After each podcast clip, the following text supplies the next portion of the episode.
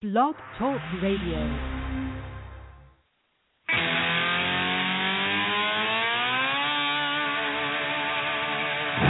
We believe in the American way, and we built this country called the USA, and we fly our flag cause we're proud and free, we're Americans.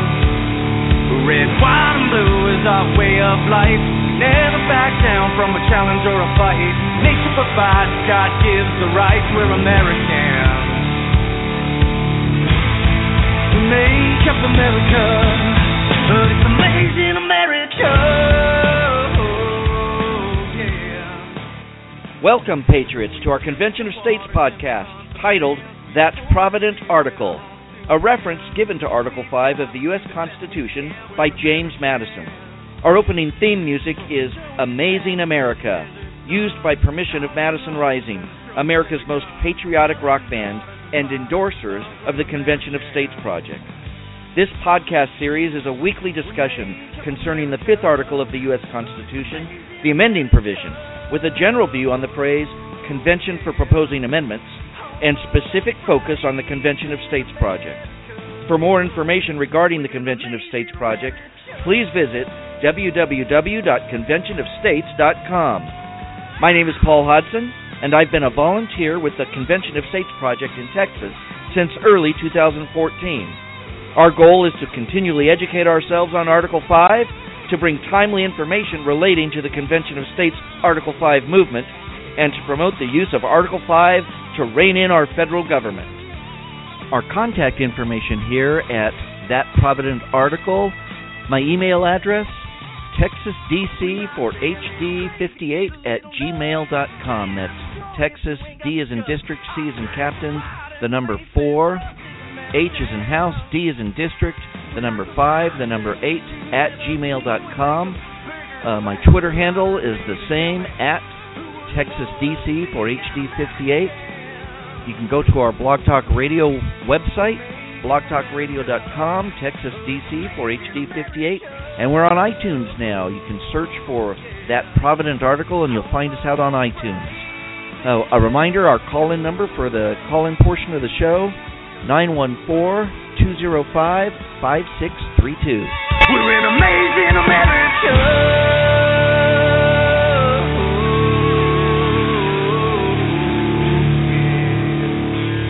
Welcome, Patriots, on to the news for the Convention of States this week of September 5th, 2015. We have had a lot of activity and a lot of buzz this week. We're going to go through as quickly as we can. Uh, again, I invite you to go out to the Convention of States website, conventionofstates.com, drop down to that news bar, and there's a whole list of the stories for the week. Uh, some of the significant stories. In West Virginia, the Republican Party Executive Committee unanimously endorsed the Convention of States project late last week. And that was after Senator Tom Coburn was invited out to speak, give a presentation. It was enthusiastically received, and then uh, the GOP Executive Committee voted on a resolution, unanimously passed. Uh, this is a great uh, and effective tool for all those uh, supporters out there to use now as they talk to their state legislators. Uh, on to uh, the next story. A Pew Research poll has reported that 24% of all Americans now view both the Republican and Democratic parties unfavorably. This is a record since that polling began in 1992, a, a record low. And how does that affect us? Uh, it is prime time, folks, to begin recruiting folks in, in either party who are very frustrated with the response of the government and especially the uh, inability of their local government to thwart the overreach of the federal government. I'd also like to direct your attention to a repost of an article from probably well over a year ago Michael Farris answering 16 of the toughest Article 5 questions. Uh, this is a great primer, uh, and you can use this to anticipate questions you're going to get, to have the solid constitutional answers and historical answers. And Mike Farris goes through all those in detail. He even gives you uh, attribution where you can go and do some further digging on your own. Uh, the website also has a letter from uh, an American citizen named Peter who emailed us. Uh, he lives in Australia. He's a supporter of Convention of States, has lived in Australia, half his life, he said. He brings a perspective from abroad, and that email uh, is very encouraging to us to fight and to bring back and restore the republic and the uh, stature of America and its the power of America needed abroad to enforce good and democratic and and republic and I use that in the term of the broad sense republic forms of government around the world. Uh, this Labor Day weekend, we celebrate Labor Day. Uh, we have a report of a 62 62.6% labor participation rate, a 38 year low. We've had that rate three months in a row. Not since the Carter administration have we been that low. Uh, maybe even further back, 38. That might have gone even to the Ford administration. There are 94 million 31,000 Americans who are not in the labor force who are capable of working. Lastly, of course, the big news this week has been the launch of the Mark Levin advertising blitz on his show, uh, and we have seen a definite uptick in activity and signups and supporters. And those of us involved with the Convention of States uh, leadership are uh, scrambling as we as we try to work through all these new supporters, uh, get them hooked up with their district captains around the nation. Uh, be patient with us as we work through this. Uh, we're having some growing pains, but this is a good problem to have. Uh, we encourage you to help us out on this. Uh, contact your district captains. Uh, respond back when they when you get a, a welcome email from someone. Respond back. We really want to have a chance to speak with you and find out just what it is that got you interested in the Convention of States and how it is you want to plug in. And I'm going to go ahead and play the very first live ad which Mark Levin uh, presented on September 1st. We have a brand new, wonderful sponsor, and I'm very, very excited about this. Citizens for Limited Government. Now, I know you're focused on the election, but even electing a conservative president isn't going to solve all the country's problems. It may not even solve the biggest problems. Now, I've been telling you ever since I wrote Liberty Amendments about calling an Article 5 Convention of States. It's the only solution as big as the problem. We can talk all we want, or we can force D.C. back into its limited role under the Constitution. It's time to call a convention of the states to restrain the scope, power, and jurisdiction of the federal government. I wrote the book. I talked about it. Now it's up to you. And my dear friends Mark Meckler and Michael Farris have teamed up to run Convention of States Project. Senator Tom Coburn is on board, along with many other prominent conservatives. And I'm so serious about this that I serve on their legal board of reference. And now you need to get on board. Go to conventionofstates.org, conventionofstates.org, and sign up today. We have no choice. We need to do this. And there are millions of us who want to do it. Go to conventionofstates.org and get involved. The country hangs in the balance. It's up to you to make it happen conventionofstates.org. Sign up today. Check it out. Please check it out. It doesn't even take much. Conventionofstates.org. Mark, what can we do? This is fundamentally the recourse that I've written about, that I've talked about. Now we have this wonderful organization that's leading the charge. Conventionofstates.org. Please check it out. And I want to thank them all for the wonderful job that they're doing boy, isn't it great to have Mark Levin supporting us and advertising for us? And that was a great first live spot ad. Uh, the wonderful thing about those is that those play as well on his podcast. In fact, that's where I pulled that that recording from. Uh, so folks who listen to him from iTunes and pull down his podcast can hear his uh, promotion of the Convention of States project. Uh, just terrific. Okay, our presentation now. Uh, we go to slide one, and as we as we always begin our presentation, we're going to look at the pertinent information from Article Five of the Constitution as it applies to the Convention of States. The Congress, on the application of the legislatures of two thirds of the several states, shall call a convention for proposing amendments, which shall be valid to all intents and purposes as part of this Constitution when ratified by the legislatures of three fourths of the several states or by conventions in three fourths thereof, as the one or the other mode of ratification may be proposed by the Congress. On to slide two. This is our Convention of States application that we have our, our template for all the states. Four states have passed this so far Georgia, Florida, Alaska last year, Alabama this year.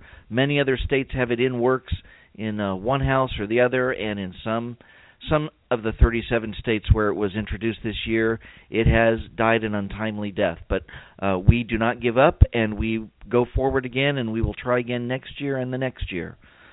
So, legislature of the state of fill in the blank there hereby applies to Congress under the provisions of Article 5 of the Constitution of the United States for the calling of a convention of the states limited to proposing amendments to the Constitution of the United States that impose fiscal restraints on the federal government, limit the power and jurisdiction of the federal government, and limit the terms of office for its officials and for members of Congress. And a quick reminder of the purpose of all of these podcasts. They give a lot of detail. Uh, it may seem like slow going, slogging through, trying to provide as many handholds and footholds to scale that wall, to be able to um, answer back to the challenges that you get in the opposition to Article 5 from the naysayers. And uh, some folks just need a few handholds and footholds, uh, just like people who are really skilled at climbing a rock wall. And some folks just want a lot, and uh, we're going to give you as much as you need here uh, if you hang with us through the podcast. Slide four. Today we're talking about James Madison being a focal point, and the reason he's a focal point for uh, both those who uh, support a convention of the states and those who oppose is because of some things he said uh, and wrote uh, in his lifetime, particularly uh, from the convention on through until 1798. Uh, and there's really three areas in which typical opposition will come. questions raised during the Article 5 discussions, September 10th and September 15th, he both had questions when Article 5 was discussed and reworked. How was a convention to be formed? By what rule decide? What the force of its acts? And even after it was uh, proposed and, and George Mason had added back that rule, that second mode of amending the Constitution by a convention of the states, uh, you know, a convention to propose amendments, Madison saw no objection except only that difficulties might arise as to the form, the quorum, etc., which in constitutional regulations ought to be as much as possible avoided. Uh, secondly, you'll hear this objection a lot in, in a letter to George Lee Turberville, November 2nd of 1788. Uh, a portion of that letter is, is often quoted Having witnessed the difficulties and dangers experienced by the first convention, which assembled over, under every propitious circumstance, I should tremble for the result of a second. You will hear that quoted quite often, uh, written in paper. Um, we're going to go into the context of that letter uh, probably in next week's session, certainly not today's session. Um, and then the third, the third point that's brought out is in 1798. Uh, the Virginia Resolution of 1798, and this was in protest against the Alien and Sedition Acts, and uh, this uh, pro- produced and uh, presented for the first time the idea of interposition, and that's from this statement here in that uh, very short document, and that in case of a deliberate, palpable, and dangerous exercise of other powers not granted by the said compact, meaning the Constitution, the states who are parties thereto have the right and are in duty bound to interpose for arresting the progress of the evil. And we'll dive into the Virginia resolution probably in two weeks from today, as this will be a, a multiple series presentation. For now, we want to look at the context of the 1787 Constitutional Convention. Uh, some of this is going to be very familiar if you've listened to several of the other podcasts. We've covered some of this ground in detail, so we're going to uh, gloss over it a little more quickly here on this slide number five. Uh, the basic point is that the framers were certainly well acquainted with conventions. They were often formed and called to accomplish specific tasks. And we went into detail. We took two episodes, episodes four and five of the uh, of the podcast. You can, you can find those on Blog Talk Radio. You can pull those up on iTunes. Uh, the Virginia Plan was presented on May 29, 1787, during the Constitutional Convention, by Virginia Governor Randolph, but uh, most scholars agree that it was most likely uh, the vast majority written by Madison himself. In there, it contained a reference for an amending procedure. you know, provision ought to be made for the amendment of the Articles of Union whensoever it shall seem necessary, and that the assent of the national legislature ought not to be required thereto. So the Virginia plan did not specify an actual amending procedure, just the principle that the national legislature should not be required to amend the document. So the first amending article draft wasn't uh, wasn't produced until August 6th, and it provided for an amending convention. Again, those, those previous podcasts covered all of this. Madison's objections were overcome uh, because uh, of two major points here.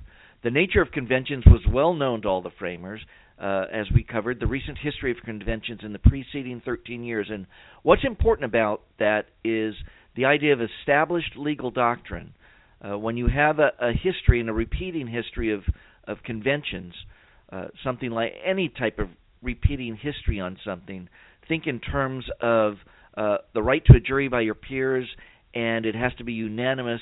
Uh, a jury has to be unanimous in order to convict someone. That rule is not written in the Constitution. It does not need to be on in that amendment because that was a legal doctrine already established. Same holds true for the amending convention, the convention for proposing amendments. Established legal doctrine incorporates these customs and protocols. We've covered those. Uh, among those, one state, one vote. Uh, the convention makes its own rules. The commissioners are bound uh, by those who have sent them, their states.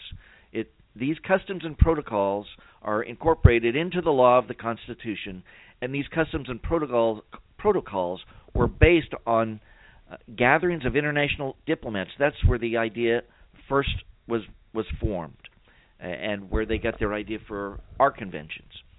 Slide number six, Madison in defense of the Constitution. So uh, even though he's asked those questions, here in Federalist 43, and we've covered this one before, he displayed his understanding that an amendments convention is akin to a diplomatic meeting of the states by his explanation here. That the Constitution, quote, equally enables the general and the state governments to originate the amendment of errors, unquote. So the fact that state governments enjoy equality with the federal legislature means that they, the states, had to possess the same power to propose amendments that Congress had. So the commissioners of the states, much like diplomats from sovereign nations, both represent and act on the authority of their government. Two central issues as, we get past the uh, convention, the constitutional convention itself, into the state ratification process. Two central issues kept coming up in the state ratification processes, all of the states. Did the Constitution grant undue power to the federal government? And was the language of the Constitution indefinite enough to enable federal officials to exceed or abuse the intended scope of their authority? And Madison saw the state governments providing the principal remedy, as he stated in Federalist 46. Now, I've not printed that here because I'm going to read an extensive section from there. Uh, we are on slide 7, by the way. I think I forgot to mention that.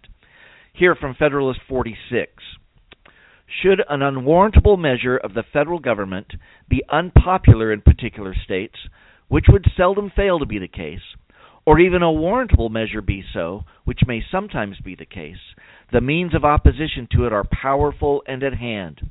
The disquietude of the people, their repugnance and, perhaps, refusal to cooperate with the officers of the Union, the frowns of the executive magistracy of the state, the governor, the embarrassments in other words, obstacles, created by legislative devices, which would often be added on such occasions, would oppose in any state difficulties not to be despised, would form in a large state very serious impediments, and where the sentiments of several adjoining states happen to be in unison, would present obstructions which the federal government would hardly be willing to encounter. But ambitious encroachments of the federal government on the authority of the state governments would not excite the opposition of a single state or a few states only. They would be signals of general alarm. Every government would espouse the common cause. A correspondence would be opened. Plans of resistance would be concerted. One spirit would animate and conduct the whole. The same combinations, in short, would result from an apprehension of the federal, as was produced by the dread of a foreign yoke and unless the projected innovations should be voluntarily renounced, the same appeal to a trial of force would be made in the one case as was made in the other. unquote. I know I read a long section there, and what's interesting is that in that, Madison did not explicitly reference the state application and convention process. And why is that? We're going to go into that next week.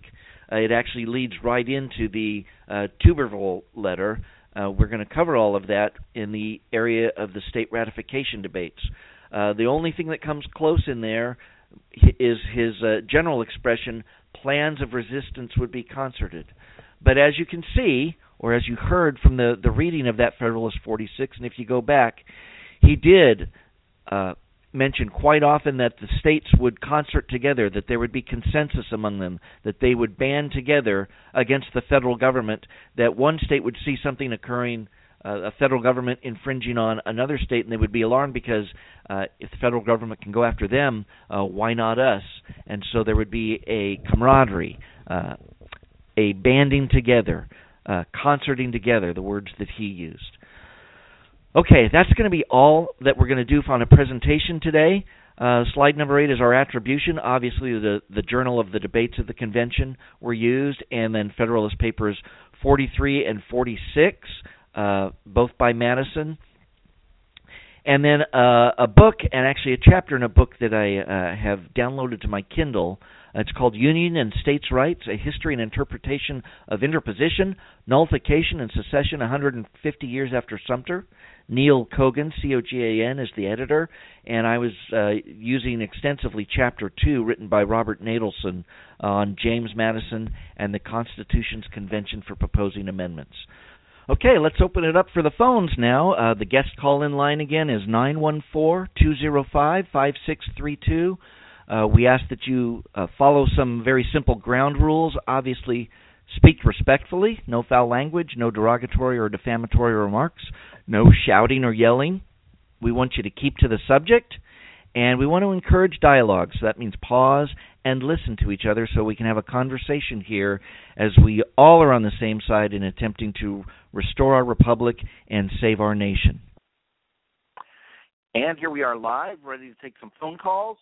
Um, have nobody on the line at the moment. Uh, if nobody calls up in the next minute or so, we'll get on out and, and end the episode um, just a, another reminder please log into the conventionofstates.com or conventionofstates.org. The difference between those, the uh, conventionofstates.org is the one that we have put up for Mark Levin's ads. Uh, if you go through that route to sign up, you will be tagged as somebody who's gone through the promotion from Mark Levin. Um, but there's there's no other difference in how you get set up or who you're going to be contacted by. Uh, again, I encourage you if you are signing up, uh, please be ready for an email uh, from your district captain, um, and please respond, you know, favorably, unfavorably, as far as whether you want to be contacted by phone or not. We, we would love to be able to follow up with you folks, find out why you're interested, uh, how it is you want to fit in and help. Um, we need uh, more help out there across the nation and across uh, even here in the great state of Texas, even though we have 26,000 plus supporters, and uh, it's growing by. I know yesterday we grew by 70 or 80 uh, in one day. Um, we're growing quickly, but we need more help just uh, across to to be a broad, um, a broad support effort uh, in every district, uh, encouraging our our state legislators to uh, promote this, to promote federalism, uh, to actually give themselves uh, more power and authority, and of course, with that, more responsibility. Uh, as there are no calls, um, I'm going to go ahead and close out the episode once again with Madison Rising. And that's a wrap for this episode of That Provident Article. I'd like to thank Madison Rising, America's most patriotic rock band, for playing us out with the Star Spangled Banner. Be sure to visit their website at madisonrising.com and check them out on iTunes or Amazon Music. Also, thanks go out to Mark Meckler, founder and president of Citizens for Self Governance, and Michael Farris, head of the Convention of States Project. And more thanks to our state leadership team here in Texas Don Glacy, our membership coordinator, Martin Harry, our legislative liaison, Tom Dowdy, our coalition's director, and Tamara Colbert, our state director. These patriots have put in thousands of hours of volunteer time for the cause of liberty, and I count it a great privilege to work with them. We are the brave. Yes, we are the brave.